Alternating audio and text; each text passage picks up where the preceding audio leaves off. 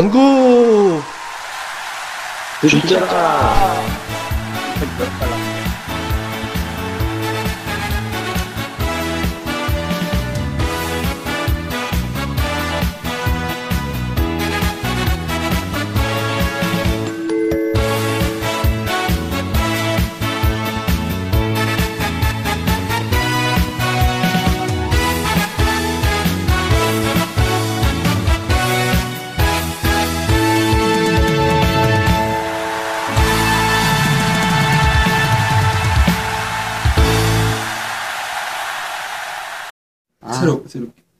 그냥 예 그냥 이렇게 시작해야겠네 소리들이 들어갔지만 예. 되게 주식 빵빵 터지는 집 주식 빵집의 주식 이야기 이제 빵집 토크 시작하겠습니다. 그 저희가 하다 보니까 이제 세시봉도 100회 어. 예 100회가 됐고 이거 빵집 방송 자체는 한 거의 얼추 한 150회 정도 갔고 팟캐스트는 저희가 이제 경제 분야에 절대 강자 있거든요.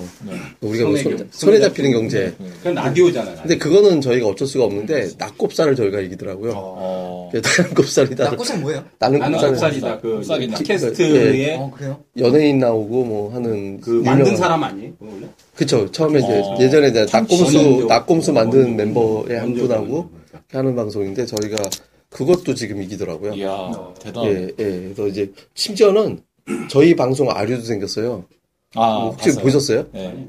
저기 전국 주식 고민자랑 뭐 이런 식으로 네. 해가지고. 마- 마- 많이 봤어요. 아 근데 그분이 우리 그냥 저기 아, 근데 그분이 그냥 그때 생각나서 하신 것 같기도 하고, 근데 하필이면 그거랑 이렇게 좀 시- 해외 증시 마감하는 거 뭐 이런 거 하길래 뭐지? 뭐 이렇게 약간 했는데, 근데 또 그 뒤로 안 하는 거 봐서 그때 아이디어셨던 것 같아요. 저희가 많이 듣는 거는 많이 듣는데 예. 전에도 말씀이 구독자가 적어 듣는 비 지금 한 4,200 예, 정도. 그러니까 구독자가 제 생각에 한 만 명 정도만 되면 예, 저희가 예. 랭킹 1, 2를 거의 갈 어, 것 같아요. 경제 방송하고 거의 아니, 그러니까 1, 2 갈 것 같아요. 저희가 예전에, 아, 이런 얘기 너무 길게 하면 안 되니까. 하여튼, 저희 올라가다가 다른 데 업로드 들어오면 저희가 순위가 딱 그 밑으로 떨어지는 게 있었는데 지금 그쪽에 아무리 올라와도 저희 걸 못 따라오더라고요. 그러니까 이게 다 이제 청취자분들이 연락이 들어주셔갖고. 시청 아 감사합니다. 많이 감사합니다. 청취하신 분 예.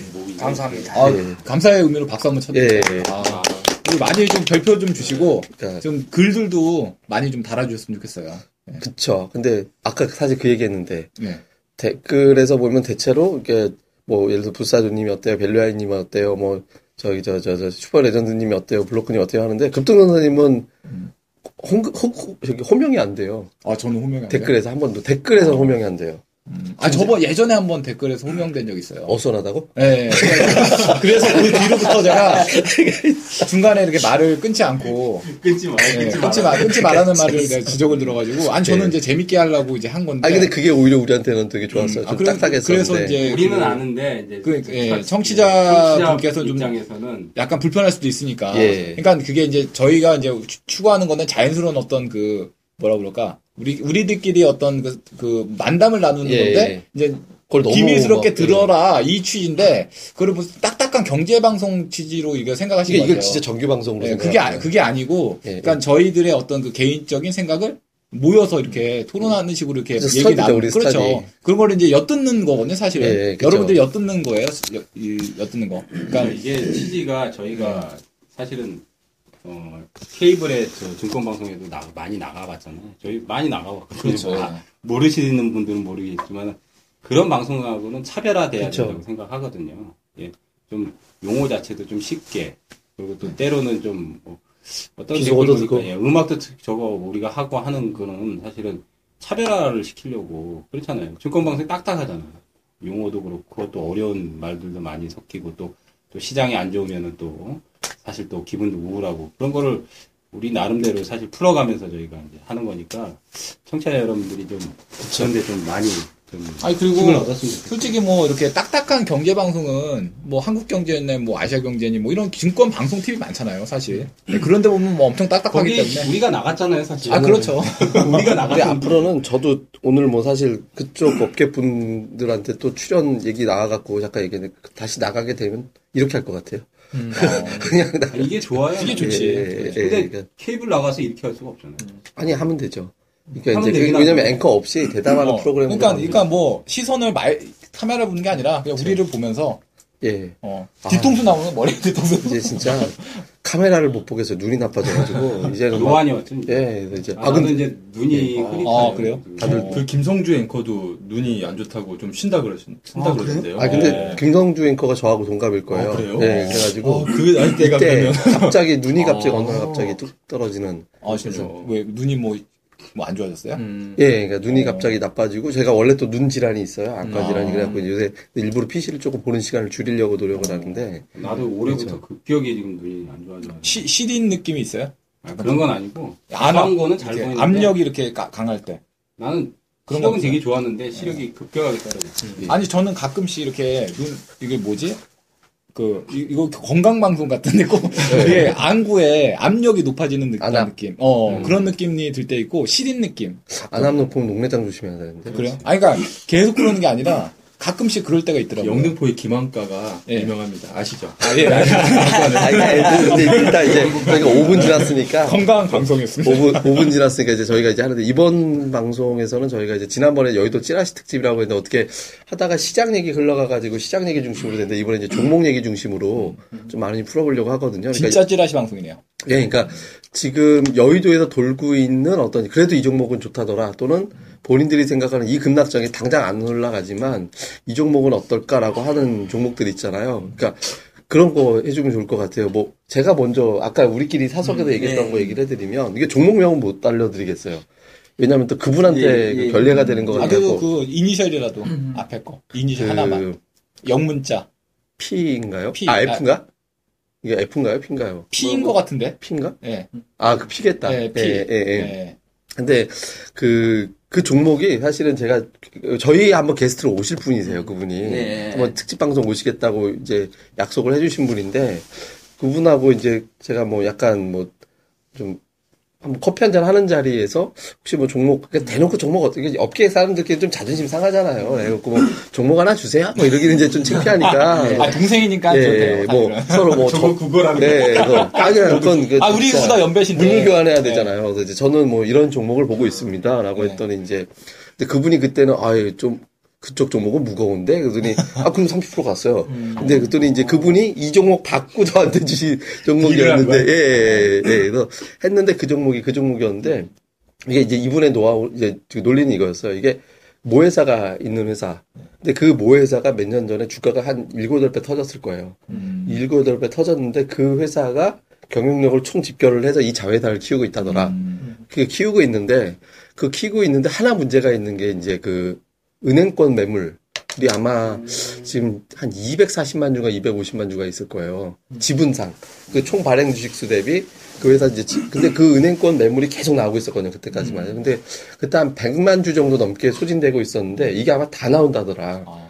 그러니까 이거 나올 때까지 근데 사실 매물이 끝난다고 주가 딱 올라가는 게 아니라 어느 정도 소진되면 그때부터 이제 주가는 받치고 돌아서잖아요. 그러니까 이 매물이 나올 때까지는 좀 힘들겠지만 피크점 지나면은 돌아설 것 같아서 떨어지면 계속 봐야 되지 않을까라는 식으로 하셨는데 저희가 제가 그 얘기 들었었잖아요. 다녀와서 그렇죠, 그렇죠. 다녀와서 이 종목이 저희가 어느 분인지 아시는 분이니까 이분이 요즘 이렇게 좋아한대 그래서 저희가 이제 관심권에 두고 있고 또 잠깐 또 있고 하다가 요즘 한 와서 가지 저는 보니까 살펴봤어요. 그거를. 근데 주가가 차트가 그냥 예. 그냥 폭락장에도 엄청나게 그러니까. 예 엄청 옛날에 루트 마크 되듯이 이렇게 올라가 있더라고요. 한70% 올라간 거 그렇죠. 예. 저점 대비로 보면은 진짜 많이. 이번에 예. 그러니까 이번 폭락 장에 장인데도 불구하고 올라갔어요. 근데 이거는 종목명은 어차피 올라간 거니까 제가 카페에다 올려놓을게요. 어떤 종목인지는 왜 놀렸는지 제가 사실 한번 살짝 살짝씩 언급을 했던 종목들이었는데 그러니까 이런 식으로 그러니까 노, 노리는 논리가 이거더라고요. 그러니까 이건 사실 시황하고 무관하잖아요. 그러니까 그렇죠. 예를 들어서 업, 업 자체가 약간 뭐 무슨 뭐 바이오 제약 쪽에 가까운 상황이었기 때문에 그러니까 상관이 없는 거였는데 논리를 보면 이제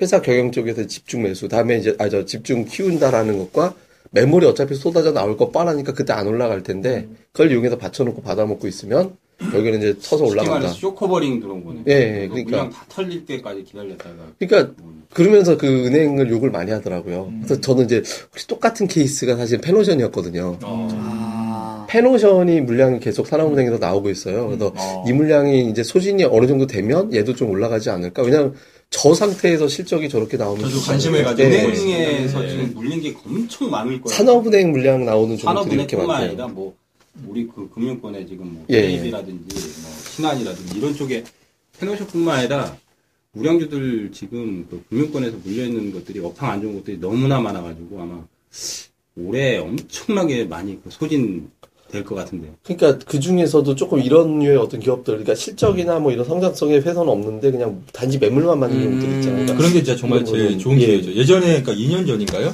그때 한창 그 자문사에서 굉장히 좀 굉장히 높은 이제 성장을 보였던 그 가을 투자 자문이라고 혹시 아, 아, 시나요 예, 가을 예. 투자 자문이라고 굉장히 높은 인기 갑자기 이제 무명의 자문사에서 수익률이 좋다 보니까 이제 완전 인기가 급상승해서 거의 3등까지 올라갔을 거예요. 아마 펀드 그 수탁고가. 예. 그래서 가을 투자 자문이 사는 종목이면 한마디 믿을만 하다. 뭐 이런 주식이 많았어요. 네. 샀다 그러면. 특히나 근데 가을 투자 자문 같은 경우에는 대형주가 아니라 이제 뭐 중소형주 위주로 했었거든요. 그러니까 좀 어, 예. 시가총액이 작은 그런 좀 규모가 작은 중소형 그 중소기업들 중심으로 투자를 했어가지고 수익률이 또 상대적으로 좋죠. 또 큰 대형 자문사들 같은 경우에는 뭐 대형주만 매수를 하게 되면 수익률이 기대 수익이 높지가 않잖아요.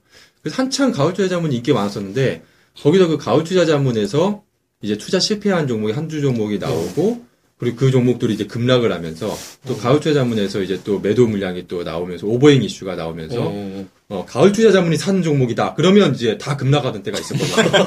네, 한 2년 전에. 오히려 털리니까. 네. 그래서 그때 대표적인 게 뭐 아이마켓 코리아라든지 아. 주 우량주. 예. 지금 제- 완전히 아작났던데 진짜. 어. 제가 그때 당시에 그래서. 아이마켓 코리아를 그때 많이 샀어가지고 예. 그때 굉장히 가격적인 매력도도 좋았었고 근데 도대체 왜 빠지나 그 특별한 실적도 좋은데 근데 가을 투자 자문 그 결국은 수급이 예, 안 수급. 때문에 거기 이제 물량이 다 소진되니까 결국엔 주가는 다시 제자리에 찾아갔거든요. 근데 이거 아이마켓이 원래 그, 저, B2B의 삼성, 예. 어? 대표적인. 그렇죠. 예, 네, 삼성. 굉장히 좋은 회사죠. 네. 쉽게 말하면 문방구. 그렇죠 문방구. 문방구, 예. 그죠? 음. 예.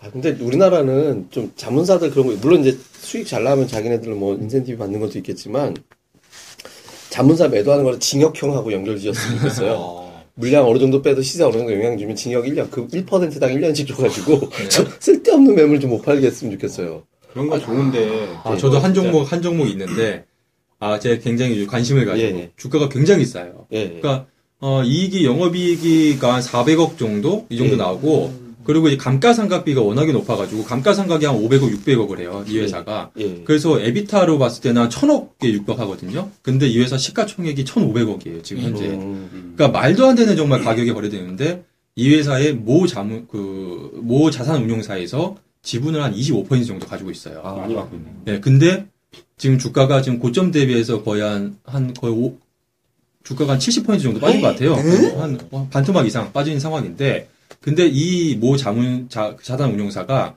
거의 고점 부근에서 어마어마하게 지분을 늘렸거든요.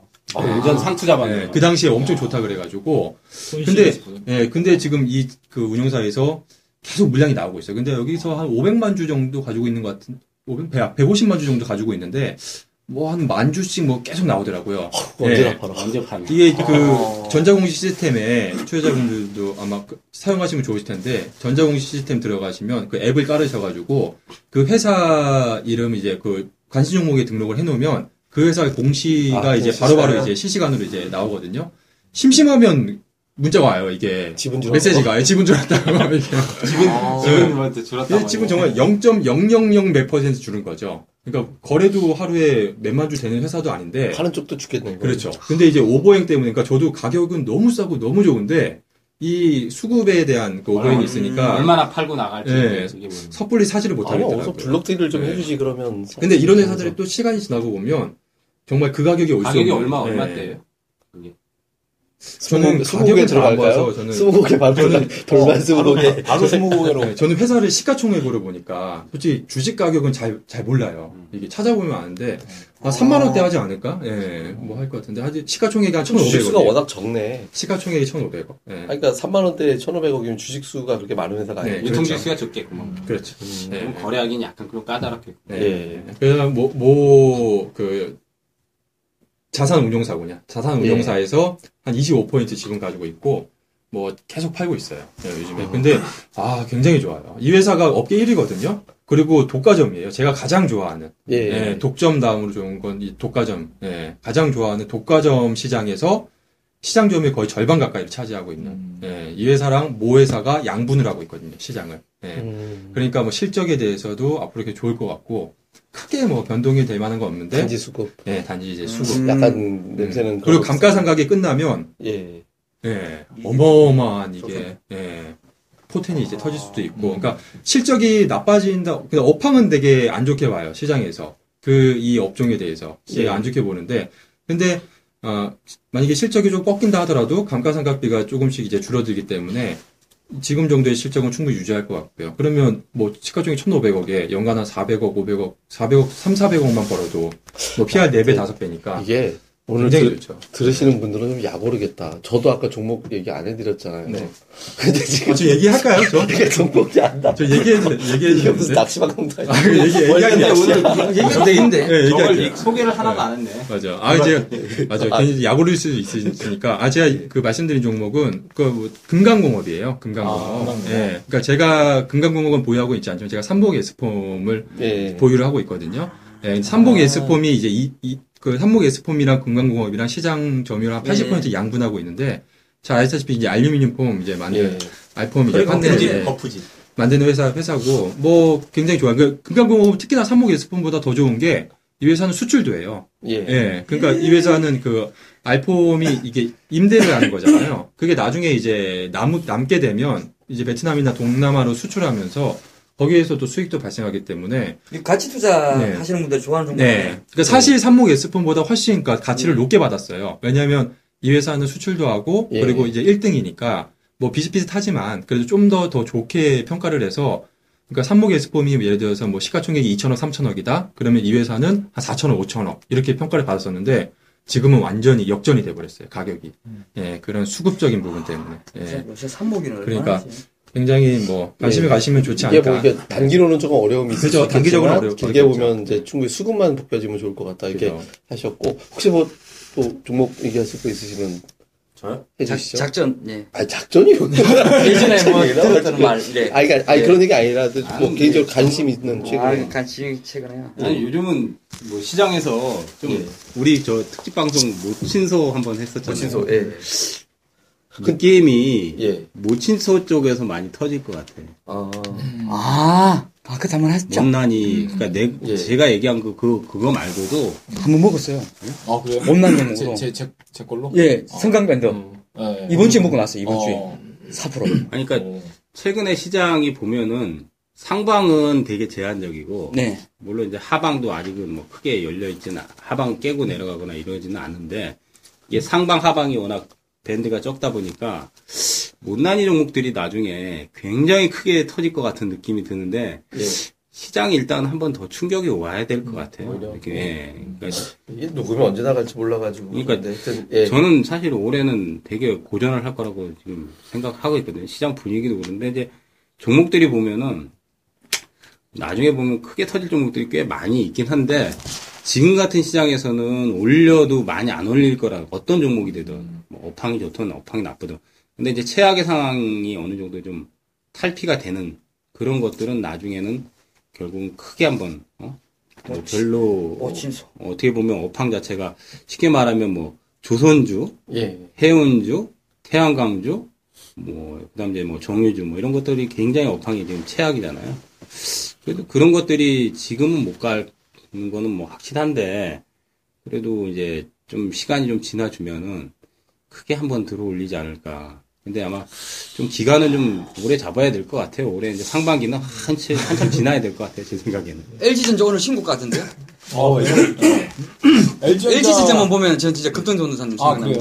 그래요? LG전자가 제가 작년부터 계속 그냥 때 줄기차게. 예, 줄기차게. 말씀을 드렸죠. 예. 지금도 LG전자 나쁘게 보지 않아요. 얼마 전에 또 그 카페에도 소개해드렸고, 그러니까 이게 이제 박스권에서 상단부를 좀 돌파를 했거든요. 뭐 말 나온 김에 그냥 설명을 예. 드릴까요, 그냥? 그래서 LG전자 같은 경우에 만약에 지금 보유를 하고 계시다면은 계속 보유 관점 유지할 수 있겠고, 만약에 또 이제 저- 매수를 하고 싶다 그래도 지금은 뭐 단기적으로 접근이 또 가능할 수 있는. 아, 제. 고객님들도 요새 자꾸 LG전자를 사고 싶다고 그러시더라고요. 소개, 소개 좀 해주세요. 그래서 제가 어떻게 제가 좀 전화 전화 좀한 예. 통만 부탁해? 저, 저는 상, 상자도 모친소나 다름없잖아요. 네, 그쵸, 뭐 수년 대표적인 가지고 모친소. 최신소. 그렇죠. 솔직히 저는 잘 몰라가 모르겠어 가지고 LG전자 아 저는 모르겠다. 아, 맨날 저, 그랬는데. 저는 네. 그게 뭐 다른 거 안 보고 그냥 단순하, 단순하게 봤어요. 그러니까? 어 퍼, 퍼 보고 음. PBR 보니까 IT 종목인데 PBR이 왜 이렇게 낮지? 음. 퍼가 낮지? 음. 그런 생각, 그냥 단순한 생각으로 그냥 적고 그리고 워낙에 그 동안에 실적이 안 좋았으니까 이제 조금만 뭐 회복이 되면은 실적이 좋아질 수 있는 뭐 이런 효과를 보지 않을까 이런 단순한 생각. 예, 그리고 많이 떨어졌었고. 그 사실은 IT 기업들이 보면 저도 놀란 게 삼성전자 하이닉스 PBR이 1.1 정도밖에 안 돼요. 네, 삼성전자만 1배 좀 넘는 것 예, 같아요. 그러니까 말도 안 되는 PBR 정도고 퍼는 뭐더 말할 것도 없고 근데 LG전자는 약간 이제 그 스- 투자자들이 새로운 방향을 본 것 같아요. 그러니까 하이닉스는 반도체, 뭐 삼성은 폰도 어렵고 반도체고 뭐 이렇게 돼 있는데 LG는 자동차 전장품 쪽으로 이제 어떤 새로운 곳에 뚫렸는데 그게 한 3조 이상 드는 것 같더라고요. 그러니까 전자제품 회사에서 폰은 어중간한데 여기서 이제 자동차 이제 전장품 쪽으로 좀 살아나게 되는 거니까 회사가 탈바꿈해서 바뀌었으니까 프리미엄 줄게라고 해가지고 그때부터 좀 끌고 올라가는 게 된 것 같더라고요. 2차 전지 쪽에 네. 아무래도 그 LG 이노텍인가요? 지난번에 혹시 그때 전기차 세미나 가, 가시지 않으셨나요? 네, 같이 갔었어요. 그죠. 그때 LG 이노텍인가요? 원래 전장 부품이 네. LG 이노텍에서 그쵸. 하는데, 그러니까 LG 이노텍이 조금 이게 불쌍하게 될 것 같더라고요. 음. 네, 아, 결국에는 그쵸. LG 네. 전자로 LG 전자가 이제 LG 이노텍이 그동안 사실상 다 키워놓은 건데 LG 전자에서 다 이제 예, 가져갈 것 같더라고요. 그래서 우와, 저도. 예, 그래서 저도 사실 제가 그 예측하고 좀 이런 거는 거의 투자에서 배제를 하는데. 그러니까 뭐 투자는 하지는 않지만 그냥 이제 생각을 했을 때 머릿속으로 생각했을 때 저도 LG전자를 굉장히 아, 유망하게 좀 보는 이유가 말씀하신 것처럼 그 전장 부품 쪽에서 그쪽에서 LG전자의 신성장 동력이 지금 새로 생긴다는 거. 그러니까 그동안에는 정말 이제 신성 음. 동- 성장 동력이 전혀 없었는데 새롭게 생기고 거기에 대한 기술력이라든지 이제 시장 뭐 GM과의 그런 협력 뭐 이런 그 인지도라든지 이런 게 계속 지금 커리어가 쌓여가고 있어가지고 어떻게 보면 LG전자가 진짜 뭐 반도체라든지 아니면 휴대폰 이런 데서는 삼성한테 밀렸는데 예. 이 전장 부품에서는 삼성보다 훨씬 지금 앞서가고 있어가지고 그쪽에서 또 10년 후에 어떻게 될지 그것도 네. 참 재밌을 것 같아요. LG전자는 네. 한, 하여튼 10년이 되게 내비두면 한 건을 한 번씩 하는 것 같아요. 그러니까 뭐, 초콜릿 폰으로 하든, 뭘 하든, 올해- 한 건을 하는 것 같아요. 초콜릿폰. 예. 저는 조금 시간이 지나면은 삼성전자가 진짜 현대차를 주가를 완전 망가뜨릴 것 같은 느낌이 좀 들긴 좀 들, 아. 더라고요 음. 삼성전자가 지금 가지고 있는 그 현금이 엄청나잖아요. 네. 예. 그래가지고 현대차의 그 어디죠? 그 인근 보니까는 좀 싼 회사가 있더라고요. 그 R&D 그 개발하는 쪽 음. 회사가 좀 있던데 그 쪽을 엄청나게 빼가지고 가려고 하더라고요. 예. 그러니까 이게 사실요 삼성이 딴 거 아니라 전장 쪽으로 들어와 버린다라면은 이건 정말 심각한 것 같아요. 현대차랑 LG전자는 그쵸, 그럴 수 있죠. 또. 제가 그래서 제가 사실 이 현대차 주가를 보면은 싸 보여요. 싸 보이긴 하거든요. 우려감이 너무 큰 것 같아. 시간이 갈수록 이 중요한 건 이거예요. 시간이 갈수록 뭔가 좀 좋아지는 게 보여야 되는데 음. 시간이 갈수록 아니 이- 내가 먹을 건 이거 있는데 이미 그냥 진짜 너무 큰 애들이 치고 들어오는 듯한 이미 좀 들어오고 있죠. 예. 저희 집안이 40년째 현대차만 타고 있는데, 저 훌륭하지. 이제 그만 탈 것 같죠. 저 사실 어제 새벽 4시에 깼어요. 어, 그래가지고 이렇게 이- 이- 웹서핑 하다가 지난주엔가 뭐 KBS에서 때린 것 같아요. 현대차에 대해서. 예. 혹시 그거 뭐지? 보셨나요? 아, 투싼. 음. 어, 문제 있나요? 아, 그거, 그거 아닌가요? 투싼 2004년에서 2006년도까지 산 모든 사람들은 우리나라. 전부 다 그냥 주먹으로 치면요. 차가 다 부- 부러져요. 어. 부식 때문에. 어. 그리고 지- 작년에 아니, 그 신형- 저는 본 게 최근에 봤던 어, 게. 신형 투싼. 그것도 지금 의자 다 썩었어요. 녹 썰었어요. 어, 근데 외국 거 있잖아요. 음. 같은 연식의 그 수출했던 거. 음. 녹이 뭐야? 아무것도 없어요. 어. 한 대도 없대요, 그런 거는. 있을 수가 없대요. 야, 내가 그거 보고, 음. 와, 이거 진짜 너무 충격이다. 근데 이게 사실 이런 말을 좀, 좀 새겨들어야 되거든요. 우리나라는 부식이랑 상관이 없는 국가대요. 그 현대차에서. 투싼 있지 않으세요? 아니야 산타. 아, 산타페인가? 산타페. 근데 알고 있는 사람들은 안, 안다는데 예. 현대차가 그 아주 양아치 짓을 많이 한다고 이 얘기하면 현대차 근데 그 근데 그거는 진짜 뉴스에서 나참 그 때렸으니까. 산타페도 스타페라는 별명이 붙어서 사실은 물이 물샌다고. 많이 해, 물 샌다고 근데 실제로 니콜을 해준다고 하는데 이제 TV에서 때리면은 그때 형식적으로 해줍니다. 음. 그 다음부터는 니들이 알아서 해. 그러니까 그런 거. 없다. 저희 그다음 다- 이제 급발진 예. 같은 경우도 뭐 많잖아요. PD 예, 수첩, 뭐 시사 예. 이런 데서 이제 나오면 이제 그때에서 이제 부랴부랴 이제 음. 저 민원 들어온 거 이제 저거 해가지고 저거 조치해 주는데 그 다음은 우리는 그런 거 없다. 어? 전혀 이건 뭐 기계적인 오류가 없다. 이제 그렇게 발표를 현대에서 대부분 그리고 저희. 저희 다음에 이거 조만간 현대차 광고 들어오고 어, 좋다. 범행 한번 맺었으면 아니 진짜 그러고 보니까 요즘에 또 그거 말고도 M, MDPS인가? 예. 조향 이게 운전대 조화, 조향 장치라고 하나요? 그게 그 그거가 작은 뭐 천 원짜리 부품인데 그게 맛이 가가지고 그게 뭐 차가 갑자기 뭐 핸들이 안 먹어가지고 막 곤란스러운 차 갑자기 정지한다든지 이런 현상이 벌어진다고 그러더라고요. 사실 최근에 자동차 이슈는 그거죠. BMW 에서 하재 자주 발생하는 거. 거. 네. 근데 그거 진짜 이전에는 BMW에서 공식적으로 말했잖아요. 네. 그러니까 무조건 조치해주겠다고. 소화기를 아니요, 그러니까 뭐 차를 해주겠죠. 근데 옆에 소화기 사실 그, 그 뉴스 나오고 바로 그 다음 뉴스 가 보니까요. 우리나라에서 불나는 차의 대부분이 국산차대요. 96%가. 아. 96, 96%가 불, 아니, 어, 뭐, 예, 없기도 96% 하니까. 예, 그 불이 나오는 게 국산차인데 국산차는 그런 거 하나도 없다고. 그러니까 사실 이런 것도 조금 길을 열어가지고 좀 들어야 될 것 같아요. 지금은 이 소통 소통을 좀 잘해야 될것 이게 같거든요. 국산차만 이렇게 하는 게 문제인 것 같아요. 예. 예. 아 이게 지- 갑자기 정치 방송. 너무 이상하게 갔다. 근데 그렇죠. 아니, LG전자 좋은 얘기하다가 갑자기 현대차다. LG전자가 만약 가- 관계자 듣고서는 그정자 하겠는데요? 제가 뭐지 그러고 그 제가 예전에 사는 동네가 구미였잖아요. 예, 예, 예. 구미가 공단 지역이 많아요. 뭐 1공단, 1에서 지금 5공단까지 있는데 어, 제는 기사 보니까 무슨 5공단을 탄소 공단으로 만들겠다. 뭐 이런 것도 있더라고요. 5천억 원. 예. 탄소공단은 예, 뭐예요? 뭐, 뭐 탄소 모르겠어요. 5천억을 들여서 그래서. 예. 아니 근데 거기 보면요. 제가 뭐 삼성전자 휴대폰 쪽에도 있어 봤고요. 뭐 코롱에도 있어 봤고 알바를 많이 해봤어요. 뭐 하이닉스에서도 밥도 지어봤고. 그러니까 굉장히 지금 많은 알바를 해봤었는데 하여튼 보면요. LG랑 삼성이랑 붙으면요. 무조건 LG는 가요. 뭘 간다는 맛이 간다고? 그러니까 항상 밀려요 보면. 진다고? 예, 예. 아. 하이닉스도 지금 2000년으로 옮겼지만은 하이닉스가 바로 바로 삼성전자랑 바로 옆에 있었어요. 그러니까 이게 뭐든지 붙으면 가더라고요. 그 제가 요번에 그 삼성전자가 진짜 그 전장 부품 딱 들어가는 거 보고 아 이거 이거 삼성이 예 전기차 완성차 할 것 같은데. 그렇죠. 예. 어, 당연히 그거 당연히 왜냐면- 그럴 것 같. 전기 SDI 그 부품 다 저기 배터리. 어? 배터리부터 네. 해가지고 다 가지고 있거든요. 근데 껍데기만 만들면 되죠. 아니 르노 삼성 있잖아.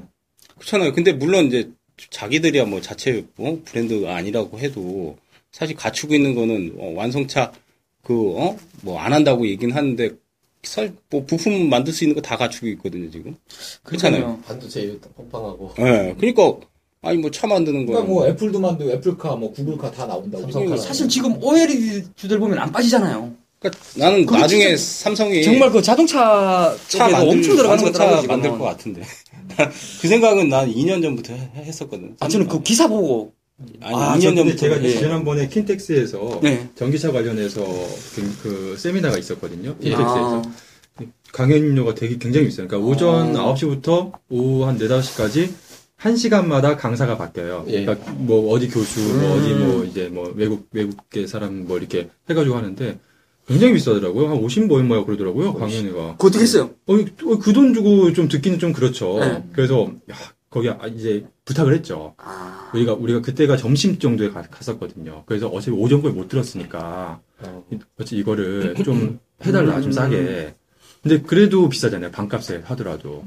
아 이거 어떻게 방법이 없겠냐 하니까 불쌍했는지 학생으로 봤는지 어, 네. 어, 학생 볼 수 있어요. 네. 학생 거기 볼수 이러고 있어. 이러고 가 예. 제가 이제 오늘처럼 평상복으로 가니까 그 책이 만 얼마인가 그래요. 그 책을 사면 책 사서 아. 책이 있으면 아, 그게 그래. 입장권 같이 되는 거죠. 그러니까 예. 이거 그냥 아. 사, 이거 그냥 가지고서 예, 예, 예. 들어가 들어가 보라고 그러면 안 잡을 거야 그러더라고요. 그래서 딱 하니까 그냥 예, 어. 통과 통과됐어요. 그래서 그래서 한 두세 시간 정도 그 들었는데 어 뭐 결론적으로 그냥 그쪽 뭐 전문가가 또 맞, 맞는다 아니, 아니 다는 뭐 음. 그거는 뭐 확신할 수 없지만 그 대부분의 그쪽 전문가들이 하는 얘기가 결국엔 궁극적으로 그러니까 현대차 같은 회사들은 그러니까 껍데기 만드는 회사, 그러니까 네. 차 껍데기 만드는 회사가 될 것이고 아, 결국에는 구글이라든지 애플. 아, 이게 핵심적으로는 실질적으로 이제 구글이 예. 예, 자동차 시장에서 지금도 구글이 예. 이제 가- 만들잖아요. 왜냐하면 걔네들이 가지고 있는 아, 그 어플리케이션이라든지 뭐 그런 거를 따라갈 수가 없더라고요. 그러니까 아. 삼성전자가 만약에 그거를 지금 따라가려면 그 구글의 지금 시스템, 구글이 예. 갖춰져 있는 그 네트워크 환경을 따라가려면 그 삼성전 어, 엄청난 그러니까 최고의 그 투자 자금과 최고의 아. 인력을 그 계산을 해보니까 삼성전자가 지금 가용할 수 있는 현재 여기에도 올인을 한다고 어. 가정했을 때 그렇게 삼성전자의 영- 모든 역량을 거기다 올인을 해도 한 20년 정도의 격차가 난다고 하더라고요. 그러니까 사실상 따라갈 수가 없는 거죠. 대단한. 그러면은 네. 지금 시대에 20년이면 그렇죠. 넘사벽이. 더군다나 삼성전자의 역량으로 지금 삼성전자에 그러면은 가지고 있는 그 모든 역량을 지금은 가지고 5년만 차이 나. 그럼 현대차는 어떻게 되는 거예요? 그러니까 현대차는 그러니까 사실상 이제 껍데기만 만드는 하청 회사라. 하는 거야. 예, 하청업체죠. 그렇죠, 그렇죠. 아, 진짜 우울하네. 예, 그러니까 좀, 좀 그걸 봤을 때 굉장히 좀 슬픈 현실이더라고요. 답답, 답답 한 게 지금 보면은 우리나라 어떻게 보면 세계 우리도 그러니까 예. 안드로이드 폰 쓰고 하잖아요. 예. 예. 세계 글로벌 기업이. 삼성전자, 음. 현대차, LG전자 뭐 이런 순위잖아요. 사실 SK도 물론 있지만 음. 그죠? 예. 제조업 많은 업체가. 예. 근데 삼성하고 LG는 그래도 다른 먹거리로 삼성은 또 바이오 쪽에도 많이 또 하고 있잖아요. 근데 LG도 아까 전장이나 요- 요 자동차 쪽. 근데 왜 현대차만 이렇게 가만히 있는지 참 이해가 안 되네요. 아니요, 뭔가 있을 음, 거예요. 있나요? 분명히 한전 땅 속에 보물이 있다. 수조를 쌓는데. 저기 어마어마한 어떤 매장이 되어 그러니까 있는 좀 다이아몬드 진짜. 나는 참 이해가 안 되는 게 왜 땅을 거기 땅 욕심을 내지? 지금 거기다? 뭐 100m 뭐 이렇게 올린다지 건물. 아니 뭐, 땅 속에 뭐가 있대요. 하여튼 뭐 태권브이가 나오대. 그, 그 원유가 있나 그럼? 아니 그 돈으로 이렇게 새로운 어떤 먹거리 사업을 예. 진출하는 게 맞는 것 같은데. 그게 새로운 먹거리 그 호텔을 짓는지. 10천짜리 그때 듣는 거네. 찐빵. 현대차 차대 사업은 직방이야. 그러니까 이게 참, 현대차의 가장 안타까운 일이 안타까워. 일이죠. 예. 정말 그게- 정말 예. 그좀잘 돼야 돼요. 네. 진짜 이렇게 좀 잘 되어야지 네. 투자자들도 사실 얼마나 그 방향성을 잘 보고 말이 따라가겠습니까? 쉽죠지 짓는 비용도 따로 예. 들어가고 어마 어마 그러니까. 무시하네. 근데 뭐 깊은 뜻이 있겠죠. 뭐. 예, 우리가 또. 범인이 예. 예상할 수 예, 없는 저 좋은 뭔가 더 의미 있는 적이 있지 않을까 해서 그렇죠. 또 그- 10년 후에 봐야 돼. 어떻게 하다 보니까 지금은 뭐 예측. 대기업 얘기가 대기업 토크가 됐네. 그러니까요. 네, 못난이 토크를 시작을 해서 대기업 희한하다. 토크로. 대기업이 뭐, 그러니까 어디서 이렇게 뭐 듣고 아니 근데 요즘 대기업 못난이에요 진짜. 그렇죠. 아주 형 오늘 잘 좀 됐으면 좋겠는데. 뭐야 전따 아니 구정 전 전에 이제 뭐 막 장 이제 폭락했잖아요. 막 패드라고 삼성 SDS 막 네. 15% 20%막 삼성 전기 갖다 제일 패고 막또 요새는 예, 제일 기획 막 15%막 어우 갖다 막 패는데 요즘 삼성 패더라고요. 그래, 오늘 제일 기획은 저는 좀 신기하다. 제일 기획이 근데 네. 그 인수가 그 매각이 되는 게 예. 그게 악재 그렇게 악재인가요? 그게? 왜냐면 그렇게 네. 볼수 있잖아요. 제일 기획의 음. 매출 구조 자체가 삼성의 광고를 따서 하는 음. 구조니까 음. 든든한 어떤 뒷받침이 되고 추가 수 주고 이런 구조인데 항상 아이마켓 콜에 떨어져 나갈 때도 음. 그렇게 걱정했잖아요. 삼성에서의 어떤 그 수주가 않을까? 이게, 예. 네. 아, 저는 그게 걱정되는 게 아니라 수원 삼성하고 삼성 라이온스가 걱정돼요. 제일기획 밑으로 네, 삼성 라이온즈는 근데 이미 이미 이제 다 선수 뭐 FA 계약 안 하고 이제 뭐 그러니까 예. 그두 팀은 어떻게 되는 긴축 건가? 긴축 재정을 네. 들어갔잖아요. 어, 그래요? 네, 그러니까 아, 그래요? 저는 야구를 몰라가지고. 그래요. 아 지금 그렇게 삼성에서 본질을 아. 못해요. 어, 아 그거는 제가 생각 안 했어요. 음, 저는 그래서 많이 관심 지대한 관심을 가지고 있습니다. 그래서 근데 희한하게 제일 요즘 기획으로- 대기업들을 진짜 두드려 패는 거 보니까 요즘 또 삼성을 그렇게 많이 패는 거 보면 이게 지금 보면 시장 물론 안 좋은 것도 있는데 뭔가 좀 문제가 있는 것 같잖아요, 진짜. 뭐 진짜 아, 그러니까 이게요. 참 순서대로 패더라고. 되게- 보니까. 사실 주가라는 게 보면요. 좀, 뭐라 그럴까. 되게 안 좋아요. 안 좋다는 뉴스 많잖아요. 진짜 그, 이게 그 개별 종목들 그 뉴스 찾아보면은 뭐 삼성전자 같은 경우에도 자, 4분기 좀 안 좋았고, 올 1분기도 뭐 기대하기 좀 어렵다. 이런 뉴스 계속 나와주고 있고. 근데 찾아보면요. 주가는 이번 장에서는 엄청 강해요. 예. 그 맞죠? 그게 이제 그, 그, 미리 맞았다고 봐야 되는 거예요. 그럴 수도 있고, 예, 그죠. 이제 미리 맞아서 그냥- 싸졌다라는 게 있고, 그 다음에 아까도 제가 한번 뭐 언급드렸던 건데, 그러니까 대형주, 우리나라 주식의 상장사를 갖다가 만약에 딱 하나의 키로, 이제, 첫 번째 예. 요인이 뭐로 움직이냐 하면 첫 번째 환율이에요. 그러니까 상장사들 큰 종목들은 환율에 따라서 주가가 움직이는 확률이 높고, 두 번째가 이제 뭐냐면 원자재 가격이에요. 네. 그러니까 원자재 가격 동향 신흥 시장의 어떤 경기를 나타내기 때문에 그것 때문에 우리나라 뭐 자동차든 모바일이든 많이 팔리고 이 두 가지 기준이 되는 거거든요. 근데 지금 그동안에 많이 빠진 상태에서 브레이크를 걸 수 있는 게 없었는데 걸리기 시작한 게 이제 가만히 보니까 또 어쨌든 부- 실패했다고는 하는데 또 부양책을 쓸 것 같잖아요. 또 부양책을 쓸 것 같다라는 생각이 또 어느 순간부터 나오기 시작하니까 아 그러니까 브레이크는 잡아놨는데 정신 차리고 보니까 그러니까 사람들이 그런 거 있죠. 그러니까 지하실 뚫고 나가서 지하 2층까지 와서 보니 이제 더 안 내려가도 될 것 같으면 일단 지상까지만 올라가도 이만큼 올라갈 수 있거든요. 네. 2층까지만 올라가도 그러니까 싸 보이는 거죠. 그러니까 하락해서 내려가던 그 요인 중에 제 가장 컸던 게 엔화 문제가 가로막았었던 환율 문제. 근데 그게 일단 엔화가 그냥 아베노믹스가 실패했거든요. 그건 성공할 수가 없어서 제가 네. 3년 전에 썼던 시황 글을 제가 다시 보시라고 카페에다 예. 올려놨거든요. 제가 아베노믹스 실패할 거라고 해놨던 거 보시면 되는데 거기에다가 여기다 또 하나가 이제 원자재 가격이 계속 이제 20달러 밑에 10달러 얘기 나왔었는데 27달러 부근에서부터 자꾸 이제 감산하는 나라들이 여러 군데 처음에 이제 시작됐던 게 뭐 급하니까 뭐 이제 뭐 저 오만 시작했다가 바- 베네수엘라 했다가 러시아 했다가 아랍에미레이트 했다가 나이지리아까지 네. 그러니까 산유국 두 개 비사 이제 오펙 국가 이외에 아닌 국가들까지 광범위하게 감산 얘기 나오기 시작하고 있거든요. 그러니까 원자재 올라가니까 그러면 이제 좀 신흥시장에 숨통 트이면 중국도 트지겠지 이렇게 되면서 이제 대형주들이 싼 게 눈에 보이기 시작한 거죠. 이제 그러면서 이제 내려갔는데 광고는 유럽만 괜찮으면 유럽에서 터지만 그러니까 대형주의 매도가 나왔던 거는 뭐냐면 나빠서 파는 것도 있지만 그냥 내가 팔아야 되니까 파는 거거든요. 현금을 뭐 몇 조씩 판매해야 되는데 어디서 현금 만들겠어요? 그냥 대형주 팔아야지. 그러니까 이제 그런 쪽의 매도가 계속 또 나올 수도 있기 때문에 유럽 쪽 사정이 안정이 이게 일단 유가 쪽에 연동되는 중동계 자금 매도는 거의 다 피크가 지나가고 다 나온 것 같아요. 그러니까 유럽계 자금 무한히 나올 수 있거든요. 그러니까 네. 유럽만 조금 안정되면 대형주는 더 올라갈 수도 있는 반등은 시황하고 무관하게 실적하고 무관하게 그렇게 보면 될 것 같아요. 그렇죠. 예, 워낙에 요즘에 코스닥이 붕괴가 되다 보니까 예. 네. 그러니까 상대적으로 그러니까 좀 안정적인 좀 투자처를 찾다 보니까 이제 그쪽으로 뭐 가는 것 같아요. 그러니까 뭐 어, 기업들이 뭐 지금 현재 환경이 좋아서 그렇다기보다는 그러니까 그 부분이 참 굉장히 안타까운 것 같아요. 그러니까 실질적으로 주가가 상승을 하게 되면 이 기업들이 좋아지고 정말 뭐 삼성이라든지 현대 뭐 이러한 예. 우리나라 굴지의 기업들이 좋아져야지 이제 전반적으로 경기라든지 이제 실질적으로 좋아지는 건데 참 계속해서 좀 어려우니까. 근데 지금 비단 지금이 아니라 제가 지난번에 그 작년에 한번 제가 카- 저희 카페에 글을 한번 그쓴 적이 있는데 그러니까 지금 그 5년간 지금 박스권이잖아요. 예. 코스피 지수가 2000, 뭐 1800포인트, 예. 2000에서 계속 왔다 갔다 하잖아요. 근데 그게 결정적인 게 뭐, 삼, 뭐, 화학이라든지 철강이라든지 예. 자동차라든지 이런 그동안에 우리나라 경제에 이끌어 왔었던 뭐 중후 장대 산업들이 뭐 지금 정말 고전을 면치 못, 무너져 가지고 그냥 고전을 면치 못하고 있고 반대로 이제 그 경박 단소 산업들 뭐 화장품이라든지 뭐 제약 바이오 뭐 이런 이런 사업들이 오히려 서비스업 이런 게 이제 선전을 하면서 그쪽으로 이제 패러다임이 이제 완전히 지금 바뀌었잖아요. 그러니까 지금 결국에는 시장이 정말 코스피 지수가 크게 이제 상승을 하려면 이 중후 장대 산업이 사이클이 좀 좋아져야 되는데 그게 참 아직도 헤매고 있어서 그게 좀 안타까운 그런 상황이죠. 사실은 그거는 경기를 보면은 지금 그 종목들이 올라가는 건 불가능하거든요. 그렇죠, 불가능하죠. 경기를 한 방에 좋아질 수 있는 것도 아니고 부양한다고 좋아진 게 실제 소비가 살아나야 되는데 제가 보기에는 그거는 2년은 걸릴 것 같아요. 왜냐면 우리나라 같은 경우는 뭐 수출의 30% 가까이 일본, 중국으로 간다고 하는데 중국은 지금 구조조정이잖아요. 그러니까 제조업 낮추고 서비스업이 작년도로 서비스업 비중이 GDP 대비 50% 위로 드디어 올라섰거든요. 근데 미국이 80%예요. 무슨 얘기냐면 미국은 그냥 금융시장만 띄우면 부양이 돼요.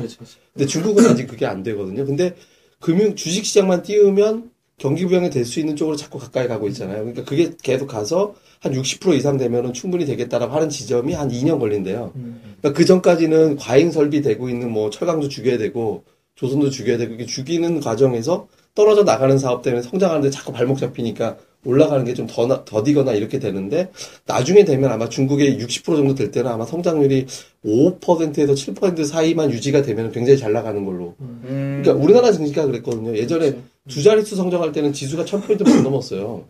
근데 이제 5% 전후에 안정적인 성장할 때 2000 넘어가고 막 그랬던 거거든요. 그러니까 중국도 보면 그 과도기에서는 지금 이렇게 되지만 이제 안정이 되고 나면 될 텐데 그 2년이니까 그 2년까지가 금융시장이 안 좋을, 그러니까 좀 재미없을 거고, 그리고 위기도 한번 올 것 같고, 그 사이에.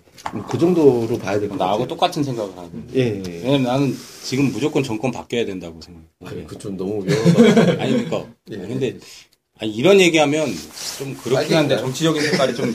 이제 내가 그, 저기 뭐야, 어? 카톡에도 막 우리끼리 얘기하죠. 왜냐면, 30% 확대하고 나서의 그 15%대하고 확연히 다른 게, 음. 시장이 안 좋으면은 하락은 더 매물이 훨씬 많고, 그쵸.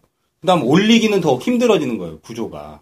근데 이제 그 작년 6월 전에 시행하기 전에 기대감이 커잖아요. 30% 되면 하루에도 만약에 마이너스 10%에서 30% 가면 40% 50%도 나올 수 있는. 근데 그런 경우는 극히 드- 지금 보니까 어 극히 드물고 올리는 데는 자금이 더 많이 들어가고 대신 하락하는 데는 15 그러니까 하한가도 잘 안 맞아요. 근데 요즘 뭐 아까도 뭐 삼성 대기업들 막 쏟아부을 때 보면 15가 넘어요 하루에 빠질 때. 예. 그러면 사실 실상 하한가를 맞은 거나 다름없잖아요. 근데 금, 금융위기 때는 하한가가 나왔지만은 금융위기 이후에는 그런 뭐 삼성이나 뭐 대기업들이 하한가를 맞고 떨어진 경우는 없었거든요. 못 봤어요. 그죠? 그러니까 더, 더더욱 사실은 지금 제도적으로 거래 대금도 적, 더 줄어들었고 오히려 올라가는 거는 오히려 더 못 올라가고 맞아. 이건 이거는 참 그 불합리한 것 같아요. 그러니까 이번 이 정권에서. 제가 음. 제도적으로는 되게 맞아요. 제도적으로. 사실 좀 증시 활성화 정책이 실패 완전히 이게 실패장 활성화한 적이 있나요? 활성화 정책을 한 적이 있나 제대로? 아니 근데 뭐 얘기는 많이 뭐 했잖아요. 많이 나왔습니다. 30분 연장되면 지수가 올라갈까요? 네. 안 올라가죠. 그거 안 했으면 좋겠는데. 아, 힘들어져 더, 더 힘들어요. 이제 뭐 토요일 또 증식 증식 거야. 예장하고 이러면 이제 토요일 날은 하면 좋겠어요. 아니 싫어요. 토요일은 토요일 아니 토요일 날은 30분을 그냥 아침에만 연장한다고 해서 나가게. 거래량이 조금은 늘지만은 실제적으로 거래 대금이 늘어야 되잖아요. 근데 거래 대금 안 늘죠. 안 늘죠. 예. 거래 대금이 느는 거는 우량주들이나 좀 큰 종목들이 이렇게 많이 활성화되면 거래 대금이 금방 늘어요. 하다못해 금융주나 뭐 증권주나 이런 것들 아니면 뭐 대기업들 그러면 걔네들은 하루 거래 대금이 적게는 몇백억, 몇천억 이렇게 돼야 되는데 오히려 그런 거는 안 되고 개별주에서 많이 놀다 보니까 개별주는 오히려 몇몇 종목들은 막 하루에 천억도 막 거래 대금이 터지지만 그 후에 보면 거래 대금이 안 는단 말이에요. 그럼 30분 연장해봐 아무 효과가 없다는 얘기거든요. 실, 실효성이 없어요, 이거는. 현실성이 없는 거예요. 그러니까 그게 경, 그 증시 부양에 대한 기준이 다른 것 같아요. 그러니까 일반 투자자는 지수가 올라가는 게 증시 부양이고 저쪽에 생각하는 세금이 올라가는 게 증시 부양이래 갖고 아마 그런 기준에 대한 차이가 좀 있지 음. 않나. 그걸 되게 많이 했거든요. 15%대하고 30%대하고 확연하게 다른 게 이제 10, 30%까지 올리는 데는 자금이 뭐 두 배, 세 배 더 들어가는데 실제로 그렇게 나오는 것도 예. 극히 드문데 때리는 것 같은 경우는 전에는 장이 나빠도 보통 10% 떨어지면 굉장히 큰 폭락인데 요즘 10% 떨어져가지고도 안 되더라고 보니까 한 15 정도 이상 떨어져야 하, 폭락했구나 이런 그 그렇죠. 느낌이 들거든요. 그러니까 오히려 공매도는 더, 더 살판 나는 거고, 완전히 이건 아, 뭐 요즘 그. 움직임도 좀 그렇죠. 의미는 있었던 거예요. 공매도를 이제 개인 투자자들이 대차 해지하는 운동하자 뭐 해갖고 했는데 사실 그런 운동은 역효과도 있거든요. 그러니까 종목에 대해 타겟을 아 개인들 비중 높은 타겟이 분명한 종목에 대해서 역으로 좀 당하기도 하는데 최근에 이제 바이오 제약주 무너질 때 혹시 이게 약간 또 당하는 거 아닌가 뭐 이런 걱정. 공매도 세력들이 개인들한테 진다는 거 사실 쉽게 생각할 수 있는 게 아니거든요. 네. 또 다른 큰 손이 들어왔다라는 얘기지. 개인들이 저는 그렇게 생각해요. 주식시장은 다수가 소수한테 져요. 그쵸. 90%니까 막 100명이면 사실은 열, 여긴 10명밖에 안 되는데, 10명의 큰 손한테 져, 져요. 90명이 다 지게 돼 있어요. 꼭 그런, 그런 구조거든요. 그럼, 공매도 치고 뭐 제도 뭐 저기 한다고 해서 이길 수가 없는 건데, 근데 증시 활성화 정책은 현실적으로 폭을 넓히거나 거래 시간을 연장하는 것보다는 제가 생각에는 증시로 들어올 수 있는 자금기를 오히려 좀 더 터주는 뭐냐면 세금 혜택을 더 준다든지 자금이 많은 사람들은 주식 투자를 하면은 뭔가 더 혜택을 많이 준다든지 그러면은 오히려 그런 것들이 훨씬 더 활성화되지 않을까 좀 이상하게 음, 얘기가 나중은 또 네. 증시 활성화 정책까지. 아 그래도 여기 나온 김에 우리가 이제 재미로 뭐 시청자분 화면을 못 보실 거니까. 아니다 이게 저기 정치적으로 관심 없는 분들도 계시잖아요 참 관심 아니, 다 있죠. 있- 우리는 다 정치- 있으세요? 별로 그러니까 관심 딱히 지지하는 정당 있으세요? 아니 뭐 특별하게는 없, 없는데. 예. 이- 있으세요? 지금은 없죠. 저 없, 없습니다. 없죠. 저 있습니다. 아니 저희 둘은 아예 아예 대놓고 있는 사람들이니까 네. 아니 투표도 안 하는데 뭐. 그래서 혹시 이번에 몇 번 찍을 건지 한번 우리끼리 한번 설문 이제? 손가락으로 손가락으로 얘기하고 손가락으로만 한번 해볼까? 몇 번이에요? 삼. 그러니까 이제, 아, 그러니까 이제 그 그렇게 됐죠. 야, 그쪽은 밀렸구나. 그쪽은 그렇게 됐지. 예, 예, 예. 하여튼 뭐 정권이 좀 바뀌어야 될것 예. 같아요. 아유. 시장이 이제 되려면은 아, 우리 우리는 안 될 것 같아. 자, 우리 우리 우리 이번 사이클에는 아 이거 시간이 좀 많이 돼서 이제 좀 슬슬 마무리해야 될 것 같은데, 그러니까 우리가 이제 그 종목 에 대한 어떤 얘기를 하면서 어떻게 대기업들에 대한 어떤 주가 흐름을 전망해 드린 시간이 돼버렸어요. 근데 여기서 이제 전략을 짜줘야 될 것 같아요. 그러니까 지금 이 방송이 나갈 때쯤 되면 지금 아마 3월, 아, 이제 2월이죠. 2월 말 중순 이후에 들어 나갈 말쯤 나갈 것 같아 이 방송은 나갈 것 같으니까 음, 감안해서 이제 시장에 대한 어떤 전략 그러니까 대형 못난 일을 계속 볼 것이냐 아니면 이제 저는 오히려 지금 코스닥의 못난이가 보이기 시작하더라고요 음. 못난이가 좋은 의미가 돼버렸는데 여기서는 근데 이제 오히려 좀 그래야 될 거라고 생각을 하기 때문에 오히려 역으로 공격을 해야 될 때라고 봤거든요 그래서 음. 뭐 전반적인 어떤 전망 전략 이게 좀 세워주시면 좋을 것 같은데 저는 개인적으로 지금 전략을 짜는 게 지금 되게 애매한 것 같아요. 왜냐면은 저번에도 말씀드렸지만 이게 저는 이제 트레이딩적인 관점으로 예. 매매를 하는 스타일이기 때문에 종목이 매매할 종목이 많아지면은 자연스럽게 지수가 가고 지수도 좋고 심리적으로 안정감을 느끼는데 종목이 매매할 종목이 없고 어 내가 살만한 종목이 없고 내가 내가 좋게 생각하는 차트가 안 보인다라면은 여지없이 시장이 안 좋더라고요.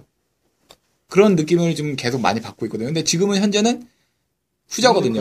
지금 계속 안 좋아요. 종목이 매매할 종목이 없어요. 지금은 차트 깨졌다가 반등, 기술적 반등 줘가지고 이제 뭐 이렇게 머물러서 왔다 갔다 하는 구간이기 때문에 그거는 기술적으로 단타 매매를 한다고 해도 진짜 그 분차트 보면서 이렇게 매매하는, 트리- 진짜 뭐 단순하게 장중에 매매하는 그런 방법밖에 없기 때문에 아니면 계속 그 나오는 실시간 뉴스에 집중해서 보다가 뉴스 딱 봤을 때 이거 순간적으로 1초 만에 아 이거 좋은 뉴스 바로 지르는 거 이거밖에 없는데 이게 말이 쉽냐고요 안 된다고요 구조적으로 어렵기 때문에 지금은 그게 어려운 상태이기 때문에 어, 뭐 소액으로다가 뭐 이렇게 아까도 말씀드렸지만 이제 기술적인 매매에 좀 치중하는 예. 이런 전략이 당분간은 오- 오- 좀 길어지면 한 두 달 정도 한 달 이상 두달 예. 이 정도까지도 길어질 수 있고 근데 이게 또 어떻게 갑자기 또 바뀔 수도 있는 거거든요 모르잖아요 그러니까 왜 왜 그렇게 생각하냐면은 설날 전 전쯤에 제가 아까도 말씀드렸지만 좋다고 저는 생각을 했거든요 설날 전 끝나면 좋아질 것이라고 생각을 하고 베팅을 많이 했는데 웬걸 갖다 예, 완전히 뭐, 어, 대내적인 악재가 막 무더기로 쏟아지는 거예요, 황당, 황당하게. 예. 그런 식으로, 이게 어느 순간에 갑자기 또, 극, 뭐, 극단적인 어떤 호재들이 마구 이렇게 나올 수도 있는 거잖아요. 반대로 말, 예. 말하면은. 그죠? 그러니까 이게 하나씩 엮여가지고. 그러니까, 이거를 예측을 한다는 게 상당히 좀 어려운 것 같고, 다만, 분위기가 좋아지는 분위기가 되는지, 이거를 좀 여러분들도 좀, 이번에 파악을 해야 되지 제대로 않나요? 맞았어요. 진짜. 예, 좀 그렇게 좀, 말씀을 좀 드리고 싶네요. 짧게 짧게 그냥 진짜 예. 저도 요즘에 참 진짜 정말 어려우실 것 같아요. 특히 개인 투자자분들. 예. 워낙에 변동성이 심해서 특히 코스닥이 워낙 심하잖아요. 오늘 삼립식품 같은 경우, 삼, 삼립식품 같은 경우에도 오늘 한 15% 이상 어, 빠지는 그래요? 것 같더라고요. 어, 그래요? 예. 야, 그러니까 그런 거 보면서 굉장히 좀 무섭다라는 생각이 들더라고요. 뭐 아모레 퍼시픽이라든지. 하가 맞은 거죠. 예, 그리고 뭐 특히나 이제 제약 바이오 주식들은 뭐 음. 굉장히 많이 변동성 큰 커지는데 그 말씀 드리고 싶어요. 예전에 그 제가 가장 존경하는 그 투자자인 피터 린치가 그런 얘기를 했었거든요. 아무리 좋은 회사, 아무리 좋은 주식이라도 그 비싸면 정말 위험, 굉장히 위험한 투자처가 될 수밖에 없다. 주가가 비싸면 가격이 비싸게 되면 많이 올라왔는 것들은 네. 진짜 좀 그러니까 예전에도 제가 한번 말씀드렸는데 뭐 딱히 어느 섹터가 뭐 좋다 나쁘다 이게 아니라 뭐 대표적으로 시장이 이제 그동안에 많이 올랐던 sek터가 뭐 바이오 제약이었으니까 작년에 7월에가 이제 거의 다 거의 가장 정점을 찍었었거든요. 그러니까 그때만 해도 분위기가 뭐 실적보다는 이제 향후에 이제 성장성에 대한 기대감 이것 때문에 뭐 실적이 조금 안 나온다 하더라도 크게 문제될 거 없이 주가 계속 올랐어요. 근데 그 이후부터는 이제 약간 변하기 시작한 게 조금만 이제 실적이 좀 안 좋게 나오고 하면 주가가 이제 좀 크게 빠지는 그런 경향이 있거든요. 작년 여름 이후부터. 그러면서 이제 점점 그런 게 좀 강화되는 것 같아요. 그러면서 뭐 섹터에 상관없이 뭐 화장품도 마찬가지고 최근에 급락하는 종목도 보면 아, 실적이 이제 기대치 못 미치게 되면 급락하는 그런 성향이 좀 계속 나오고 있기 때문에 그러니까 지금은 철저하게 이제 좀 조심해서 좀 하시는 게 좋겠고 특히 저희 카페에도 이제 많이 종목 문의하시는 분들 보시면 그러니까 굉장히 그런 고, 그 고평가되어 있는 주식들에 대해서 그러니까 이제 트레이딩 관점으로 접근을 하셔야지 이거를 좀 투자처로 생각을 하시는 것 네. 같아요. 그런데 그거는 굉장히 좀 잘못된 그거거든요. 그러니까 단기적인 이런 모멘텀으로 단기적으로 이렇게 접근을 하는 거지 좀 너무 장기적으로 그렇게 무모하게 큰 비중을 실으시면서 그렇게 하는 거는 굉장히 좀 위험하니까 지금부터는 이제 철저한 예. 예, 좀 리스크 관리가 좀 필요하지 않을까. 그래서 오히려 근데 또 반대로는 또 그동안 이제 소외됐던 예, 소외됐던 종목들 그리고 그런 종목들에서 굉장히 좀 기회가 또 나올 수가 예. 있- 있으니까 좀 어떻게 보면 그 상당히 좀 반대로 시장은 안 좋지만 굉장히 좀 좋은 기회가 찾아오지 않을까. 그래서 저는 개인적으로는 뭐 계속 말씀드렸다시피 뭐 철강이라든지 뭐 자동차 뭐 이런 섹터 그리고 뭐 시멘트 시멘트 업종 뭐 계속해서 관심 있게 예, 보시면 어, 워낙에 주가는 지금 싼 시점이니까 크게 뭐 시장 상황에 상관없이 대응할 수 있지 않을까. 예, 뭐 그렇게 저는 그래서 별리아님 이번에 픽 봤어요. 포스코. 이렇게 얘기하고 한 두달 그. 아, 불안해요. 아주 주변에 포스코 얘기 많이 해서. 팟캐스트에서도 상당히 많이 얘기하는데 그 포스코가 아. 그렇게 지지고 볶다가 결국은 아, 제발 장안 좋을 이때안 오히려. 어, 이안 좋은 장에 제발 주변에서. 포스코 얘기를 안 했으면 좋겠어요. 그러니까 포스코 계속 이제 관심이 없게끔. 스트레스. 예. 아 얘기하면 스트레스예요 포스코. 아니 근데 그 당시엔 얘기했을 때는 되게 막 안 가고 또 오히려 떨어지고 막 그랬었는데 더 이상 이제 또 살 수도 없으니까. 저는 솔직히 포스코가 최근에 올라가면 안타까운 게 이제 살 수가 없거든요. 그러니까 오히려 더 안 좋아요. 그러니까 주가는 빠질 때는 오히려 더 기분이 좋아요. 하고 싶. 네, 조금 조금씩 더 아, 타- 내가 늘려나가면 다른 되니까. 다른 주식이 올라가면 이거 팔아서 포스코 사야지 이런 게 있었는데 이제 하나가 없어진 거죠. 그러니까 오히려 슬픈 일이죠. 가치 투자는 그런 거는 강점인 것 같아요. 저는 이제 어, 어, 그러고 봤더니 우리 닉네임을 얘기를 안 했는데 이제 아, 이제 알아요 이제. 알겠죠. 뭐. 알겠죠. 예. 네. 뭐 어쨌든 올해는 상당히 고전을 할 거라는 거는 거의 확실시 되는 것 같고요. 어, 아까 뭐 좀 안 좋은 얘기인데 기회가 올 거는 같아요. 근데 지금 뭐 정확한 시기를 맞출 수는 없는데 여름 전까지는 상당히 고전을 할 거다. 근데 그게 이제 고전이 어떻게 보면 올해 또 큰 돈을 벌 수 있는 기회가 또 한 번 올 것 같은데 아까 이제 벨리아님이 뭐 이제 고평가주 얘기했는데 고평가주들은 사실은 이제 성장 미래 가치를 반영을 했기 때문에 너무 많이 오는 것들은 아마 상당히 데미지가 클 것 같고 오히려 못난이 주식들이 나중에 좀 빛을 볼 수 있는 시기가 오지 않을까. 근데 지금 당장은 좀 힘들 것 같고요.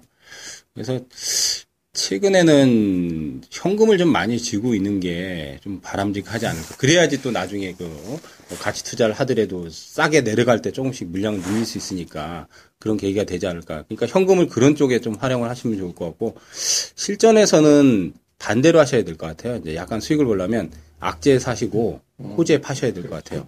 왜냐면 이제 장이 강할 때는 호재가 나오면 오히려 주가가 더 많이 올라가는데 지금 시장이 약하다 보니까 호재가 나오면 때려버려요. 사실 엄밀히 따지면 아까 이제 제일기획 같은 경우도 그 악재가 아니거든요. 예, 그리고 제일기획 구조상 보면은 일- 이미 그 글로벌 그 광고 대행사들이 대부분 다 그 대주주예요. 제가 알기로는. 그래서 전체 매출의 50% 이상은 이미 해외 쪽에서 광고 오다가 다 들어오는데 국내에는 광고 시장이 마이너스 성장을 벌써 한 10년 전부터 했거든요. 음, 근데 제일기획은 사실 그 영향을 안 받아요. 해외 쪽에 글로벌 마켓이 있기 때문에. 그 갤럭시 시리즈를 보면은 유럽이나 미국에서 다 런칭을 하지 국내에서 런칭을 안 하거든요. 다 수준은 해외에서 봤는데 실제로 그거 해외 오다 쪽에서 뭐 매각을 해도 사실 그건 악재가 아닌데도 뭐 호재가 나오면은 오히려 때려버리는 상황이기 때문에 만약에 장이 안 좋을 때 만약에 저점 매수를 하더라도 악재에서 물량을 늘려가시고 호재가 나오면은 당분간은 매도를 치는 전략이 좀 필요할 것 같고요.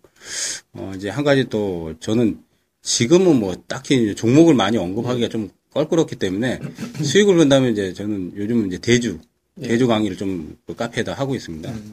대주가 한 2주 동안 해봤는데 다 빠졌어요.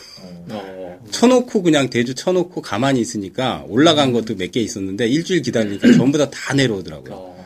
그러니까 왜냐하면 이제 시장 수급이 워낙 약하니까 뭐 5%, 10%, 15% 올라가도 일주일만 지나면 그대로 다 빠지더라고요. 그러니까 예 단타를 안 쳐도 되더라고요. 아, 저는 너무 안, 안- 너무 안 좋은 기억이 있어서 공매도 최근에 하고. 예, 그래서 저, 저는 아니, 그러니까 대주를 제가 이제. 권장을 하는 게 아니라 현금을 어느 정도 좀 가지고 있으면은 리스크 회피 그렇죠. 차원에서 조금만 해놓으면 내가 산 거를 손실을 얘가 좀 만회를 해줄 수 있기 때문에 차라리 그것도 포트로 생각을 하고 그렇죠, 좀 그렇죠. 아, 저도 되게 좋을 것 개인적으로 같아요. 작년, 아, 작년 아니죠. 재작년까지는 포트에 항상 있었어요. 한두 개 종목이. 제가 대표적으로 고백을 하, 자면 대표적으로 있던 게 제가 한샘. 한샘을 제가 10만 원 대부터 매도를 계속해서 했는데, 어. 예, 정말 죽을 뻔 했습니다. 아, 정말. 그게 아, 20, 아, 30만 원 갔나? 30만 원. 30만 원. 네, 아, 정말. 도저히 못 버티고 제가 한 5% 포트에 한 5% 정도 비중으로 아 이거는 너무 심하다. 너무 고평가되어 있다 해서 했는데 정말 예, 아, 끝없이 올라가서 역시- 상승장에 하면 안 돼요. 역시 시장을 거슬리면 안 되는구나. 아니 근데 중요한 거는 어떤. 종목이든 상승장에서는 뭐 아무리 많이 올라가도 근데 상승장에서는 아무리 많이 올라가도 잘 안 죽어요. 근데 하락장에서는 해야 돼. 하락장에서는 포트로 생각을 하고 하면 같아요. 어쨌든 예, 예. 뭐그 외에 이제 저는 전략적인 부분은 뭐 현금 비중을 좀 어느 정도. 많이 남겨놓자. 그걸 좀 말씀드리고 저 싶은데. 여기서 여기서 해가지고 뭐 제가 드리고 싶은 말씀은 어찌 보면 지금장이 참 많이 배울 수 있는 시장 같아요. 투자 잘하면은 그냥 얼마나 진짜 많이 가르치는가 하면은 이럴 때 가치 투자에 대해서 배울 수도 있는 거고 그리고 또 여기에서 조금 정시가 반등해서 뭐 세게 치고 나가는 종목들 보면은 또 확연하게 좀 타- 차이가 나거든요. 거기에 대한 또 모멘텀 투자도 또 배울 수 있는 거고 그리고 이런 시장의 변동성을 줄 때는 또 차트 매매자들이 상당히 좀 유리한 측면이 좀 많아요. 그래서 이런 이럴 때 그냥 좀 많이 배운다라는 생각으로 좀 임했으면은 임했으면 좋을 것 같다는 생각을 좀 많이 좀 가지고 있습니다. 저 개인적으로도 사실 좀 최근에 좀 자신감이 너무 하늘을 찌렀어요. 제 개인적으로는 한 번도 깨진 적이 없었어요. 그러다가 한번 설날 지나고 나서 엄청난 폭탄 한 번 맞았었는데, 그때 사실 뭐, 뭐 두렵고 이렇, 이렇다는 느낌은 전혀 안 들었고요. 아, 이거를 그냥 내가 알고 있는 그 시장에 대한 적응법이겠죠. 뭐 어떤 기사 검색이나 또 약간의 제가 뭐 사실 딴 건 몰라도 또 낙폭화대주 좀 좋아해요. 지금 사실 낙폭화대주들이 대부분 다 저 PBR 어, 주다 보니까는 어 이게 쳐다도 안 보게 됐던 종목군들을 또 좀 보게 되는 그런 계기가 좀 생기는 것도 같고 그래서 시장은 좀 많은 답을 주고 있는 것 같고요. 결론은 그거예요. 다수가 인정해 주는 대로 간다. 그냥 다수가 인정해 주는 대로 그냥 종목도 그쪽으로 가는 거고 시장도 그쪽으로 가는 거거든요. 그래서 저도 어떤 제 나름대로의 그런 시장에 대한 뷰도 많이 좀 그려보고 하지만은 대부분 다 틀리더라고요. 대부분 다 틀리니까 또 오히려 더 많이 배우는 것 같아요. 그래서 지금 시장에 대해서는 여러분들이 좀 많이 어렵겠지만은 또 좀 많이 배우고 혹시나 또 다음에 이런 비슷한 시장이 왔을 때는 충분히 쉽게 좀 넘을 수 이런 위기를 넘길 수 있거든요. 그래서 또 좀 많이 힘 좀 내시고 잘 이겨냈으면 좋겠습니다. 예. 예. 간단하게도 마무리하라고 돌렸더니 마무리를 15분째를 하고 있네요. 아, 그러니까 제가 저도 간단하게만 설명드리면 이제 우연히 제가 이제 예전에 제가 뭐 타 뭐뭐뭐 활동할 때 그걸 보니까 하이닉스가 제가 실전 계좌를 캡처해가지고 그때 이제 나간 적이 있었는데 하이닉스 그때 샀던 단가가 26,800원인가 그렇더라고요. 그걸 58,800원에 팔고서 매도 특집 무슨 그때 무슨 이벤트를 했었어요. 근데 얼마 전에 주가가 그 근처였잖아요. 그래서 그때 내가 사면서 지금 또 하이닉스 사면 많이 먹겠네라는 생각이 딱 들더라고요. 그러니까 시장이 지저분해지는 거 생각하지 말고 좋은 종목 그냥 사놓고 되면 장일 수도 있겠다라는 생각이 들었어요. 그래서 좀 시장 시황 이런 거 너무 민감하지 마시고, 그러니까 종목 괜찮은 게 싸다면 뭐 한 일주일이고 보름이고 좀 미쳐 김정은이 괴롭히고 뭐 베리케를 괴롭히고 옐런이 뭐라고 하건 그냥 좀 기다려주면 올라가니까 그러니까 종목에 대해서 조금 더 고민하실 때가 아닌가 그 생각이 들었습니다. 자 이렇게 해서 저희가 또 빵집 토크 이게 여의도 찌라시 특집인가 전국 주식자랑 특집이 됐는지 현대차 까기 방송인데. 대, 짬뽕이 됐어요. 대기업이 돼가지고 그냥 빵집 토크로 그냥 마무리하는 걸로 이렇게 하도록 하겠습니다. 아유 모두 고생하셨고요. 그리고 저희는 다음 카페 다음에 오시면 이제 주식빵집의 주식 이야기가 있으니까 다음에서 주식 방식 검색하시고요. 저희가 이 방송 들으실 때쯤 되면 저희가 또 새로운 컨텐츠가 오픈이 될 것 같습니다. 그리고 또 강좌, 오프라인 강좌도 저희가 또 준비하고 있으니까 다양한 공지는 저희 또 카페 오셔갖고 보셨으면 좋겠습니다. 예, 모두 고생하셨습니다. 네, 수고하셨습니다.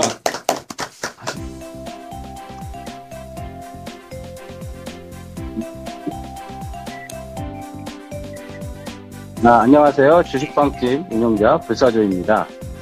주식 투자하기 참 답답하시죠? 어, 공부하자니 배울 곳이 마땅치 않고 또 여기저기 이상한 광고에 혹해서 가입했다가 낭패만 당하고 이런 답답한 투자자분들을 위해 저희가 VIP 빵집을 열었습니다. 어, 실전 투자대 1위 출신의 공략들 발급법, 차트 전문가의 매매 극소, 시황 전문가의 쉽게 이해되는 오늘장 브리핑, 그리고 저희 멤버가 직접 탐방해서 알아낸 다양한 기업 정보를 정리해 드립니다. 부담 없이 편안하게 가입할 수 있는 신한 VIP 빵집에 많은 가입과 관심 부탁드립니다. 자세한 내용은 다음 카페 주식빵집의 주식 이야기에서 직접 확인하시기 바라고요. 문의 전화는 010-3043 0909 영구 영구입니다. 010 3043 영구 없다. 네, 두 번 기획해 주세요. 네, 감사합니다.